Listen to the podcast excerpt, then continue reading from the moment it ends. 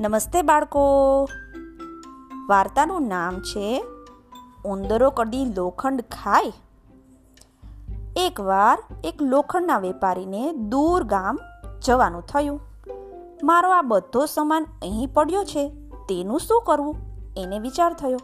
આખરે પોતાના એક મિત્રને ત્યાં લોખંડનો બધો સામાન મૂકી નિશ્ચિંત મને તે પરદેશ ગયો.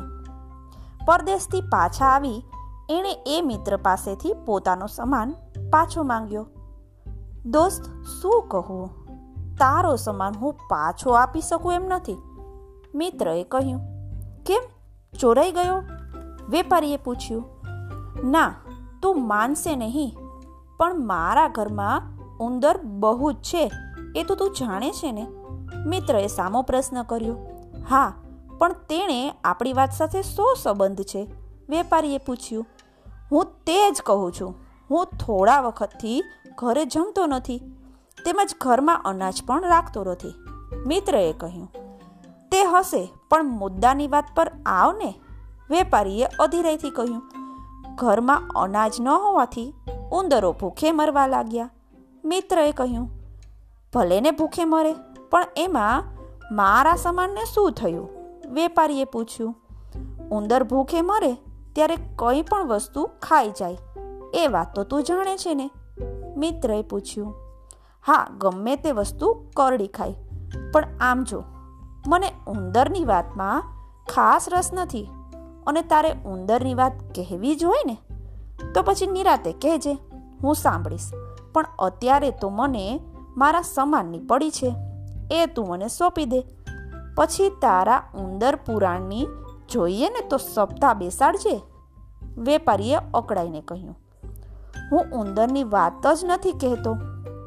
તારા સમાનની વાતમાં એની વાત પણ આવી જાય છે, મિત્રએ કહ્યું. એટલે? વેપારીએ નવાઈ દર્શાવતા પૂછ્યું. એટલે એમ કે ઉંદરને બીજું કાંઈ ખાવાનું ન મળતા એ તારો લોખંડનો સમાન હજમ કરી ગયા. મિત્રએ ખુલાસો કર્યો. હવે મજાક કરવી છોડી દે. મારો સમાન મને પાછો આપી દે. વેપારીએ કહ્યું, હું મજાક નથી કરતો. સાચી વાત કહું છું. તારો લોખંડનો બધો સામાન ઉંદર ખાઈ ગયા. તેમાં હું શું કરું? એ સામાન હવે રહ્યો જ નથી તો હું આપું ક્યાંથી? મિત્રએ જવાબ દીધો, આ તારો છેલ્લો જવાબ છે. વેપારીએ કહ્યું, હા બીજો કોઈ જવાબ આપી શકાય એમ છે જ નહીં. મિત્રએ જવાબ દીધો. અંતે હારી એ વેપારી વજીર પાસે ગયો. વજીરને એની બધી હકીકત સાંભળી લીધી. થોડી વાર વિચાર કરી એ બોલ્યો, તમે મારી સલાહ પ્રમાણે ચાલશો? હા, નામદાર. શા માટે નહીં? વેપારીએ કહ્યું, એ પછી વજીરે એને અમુક સલાહ આપી અને એ વેપારી પાછો ફર્યો. જાણે કંઈ બન્યું ન હોય ને એમ એ વેપારી પેલા મિત્ર સાથે વર્તવા માંડ્યું. ઉંદર લોખંડ ખાઈ ગયા એમ મેં કહ્યું અને તે આને માની પણ લીધું. બહુ ભોળિયો લાગે છે. એના મિત્રને થયું અને પોતે યુક્તિ કરી લોખંડનો સમાન મફતમાં પચાવી ગયો. એ માની એ તો બહુ જ રાજી થઈ ગયો. થોડા વખત બાદ વેપારીએ મિત્રના દસ વર્ષના છોકરાને પોતાને ત્યાં જમવા બોલાવ્યો.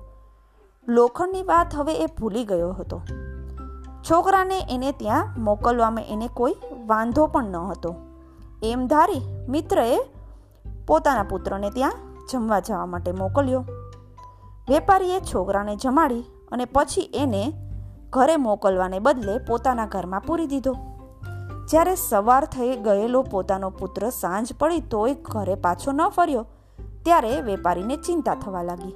આખરે રાત પડી ગઈ એટલે એ વેપારીને ત્યાં ગયો. મારો છોકરો કેમ હજી પાછો ફર્યો નથી? એણે વેપારીને પૂછ્યું. તમારો છોકરો? હા, જમી કરીને એ પાછો ફરતો હતો, પણ મારે ઓટલેથી ઉતર્યો, એટલામાં જ એક ચકલી આવી એને ઉપાડી ગઈ. વેપારીએ જવાબ આપ્યો. મજાક જવા દો ને છોકરો હજી આવ્યો નથી એટલે મને ફિકર થાય છે, મિત્રએ કહ્યું. ફિકર કેમ ન થાય? છોકરા જેવો છોકરો આવે નહીં, તો બાપાને દિલમાં કંઈ ન થાય? વેપારીએ સહાનુભૂતિ દર્શાવી. હવે ક્યાં છે કહી દો ને? રાત પડી ગઈ છે, હું એને ઘરે લઈ જાઉં. મિત્રએ કહ્યું. મેં કહ્યું તો ખરું, એને ચકલી ઉપાડી ગઈ. વેપારીએ કહ્યું. અરે, ભલા માણસ ચકલી તે છોકરાને ઉપાડી જાય કદી? કેમ ન ઉપાડી જાય? ઉપાડી જ ગઈ ને, જુઓ ને. વેપારીએ જવાબ દીધો. હવે સીધા સીધા માની જવું છે કે નહીં? મિત્રએ કહ્યું. આમાં સીધા કે વાકાનો સવાલ જ નથી. તમારા છોકરાને ચકલી ઉપાડી ગઈ, એમાં હું શું કરું? વેપારીએ ઠંડે પેઠે જવાબ દીધો. કાલ સવાર સુધીમાં છો છોકરો ઘરે નહીં આવે ને તો મારે તમારા પર દાવો માંડવો પડશે. મિત્રએ ધમકી આપી. ભલે, વેપારીએ કહ્યું. અને મિત્ર ખૂબ રોષે ભરાઈ ત્યાંથી ઘરે પાછો ફર્યો. બીજે દિવસે પણ એનો છોકરો ઘરે ન આવ્યો. એટલે એણે વજીર પાસે જઈ ફરિયાદ નોંધાવી. વજીર વેપારીને બોલાવ્યો. વેપારીએ કબૂલ કર્યું. છોકરાને મેં જમવા બોલાવ્યો હતો. એ વાત ખરી છે. પણ છોકરો મારે ત્યાંથી જમીને ઘરે જવા નીકળ્યો ને મારા ઓટલા પરથી એ નીચે ઉતર્યો. એટલામાં એક ચકલી આવી એને ઉપાડી ગઈ. એમાં હું શું કરું નામદાર? વેપારીનો ખુલ્લાસો સાંભળી ત્યાં બેઠેલા બધા હસવા લાગ્યા. આ હસવાની વાત નથી, વજીરે સભાજનોને ઉદ્દેશીને કહ્યું. એક છોકરાને ચકલી ઉપાડી જાય, એ તો બહુ ગંભીર બાબત કહેવાય. એ પછી એ ફરિયાદી તરફ ફરી અને બોલ્યો, તમે આ ભાઈનો ખુલાસો સાંભળ્યો? હવે તમારે કંઈ કહેવાનું છે? મારે શું કહેવાનું હોય નામદાર? પણ ચકલી દસ વર્ષના છોકરાને ઉપાડી જાય એવી વાત કોઈ માને ખરું? ફરિયાદીએ જવાબ દીધો, મના એવી વાત તો નથી, પણ આ દુનિયામાં તમારી બાબતમાં બીજા કોઈ ન માની શકે એવી બાબતો પણ બને છે. એટલે કદાચ માનવી પણ પડે. એમ લાગે છે, વજીરે કહ્યું. નામદાર, હું કાંઈ સમજ્યો નહીં, ફરિયાદીએ કહ્યું. હું સમજાવું છું, વજીરે ખુલાસો કરતા કહ્યું. આપણા શહેરમાં એવા ઉંદરો થાય છે કે લોખંડ પણ હજમ કરી શકે છે. તમને પોતાને એવા ઉંદરોનો પરિચય છે કે નહીં? હે? ના, હા, એટલે કે, ફરિયાદીએ ગલા તલા કરવા માંડ્યા. કેમ? તમારે ત્યાંના ઉંદરો, આ વેપારીનો લોખંડનો સમાન તમારે ઘરે પડ્યો હતો, તે નહોતા ખાઈ ગયા? વજીરે પૂછ્યું, હા, નામદાર, એમનો લોખંડનો સમાન મારે ત્યાં હતો, તે ભોગ જોગે ઉંદરો ખાઈ ગયા. ફરિયાદીએ જવાબ આપ્યો, ત્યારે જે દેશના ઉંદરો એવા બળવાન હોય કે તે લોખંડ ખાઈ શકે, તો તે દેશની ચકલી છોકરાને ઉપાડી જઈ શકે એમાં સી નવાઈ લાગે છે? વજીરે પૂછ્યું. પણ નામદાર, ચકલી છોકરાને ઉપાડી ગઈ, એવું કોઈ દહાડે કોઈએ સાંભળ્યું છે? ફરિયાદીએ સવાલ કર્યો. તો ઉંદરો લોખંડ ખાઈ ગયા, એવું પણ કોઈ દહાડે કોઈએ સાંભળ્યું છે?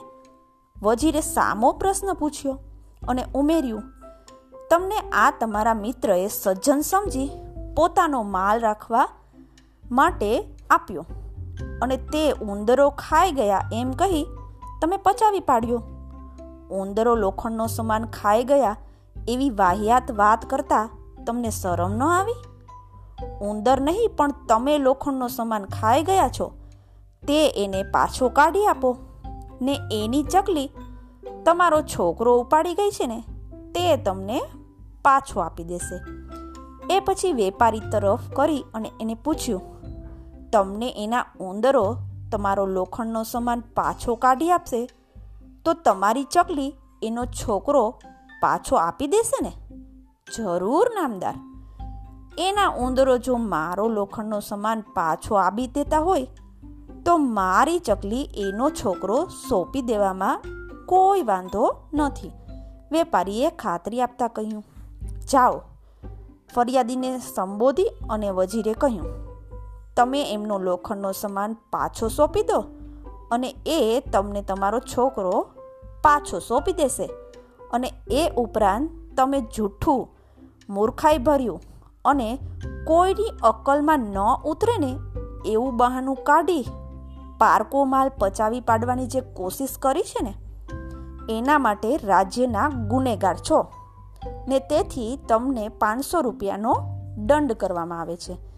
વેપારી તથા એના મિત્રો આખો કિસ્સો સાંભળી તથા એનો ચુકાદો આપવા માટે જે વજીરે યુક્તિ અજમાવીને, એ જોઈ સૌ સભાજનોને ખૂબ નવાઈ લાગી અને વજીરની બુદ્ધિ ચાતુર્યના બધા વખાણ કરવા લાગ્યા. જોયું બાળકો, વજીર કેટલો બુદ્ધિશાળી હતો.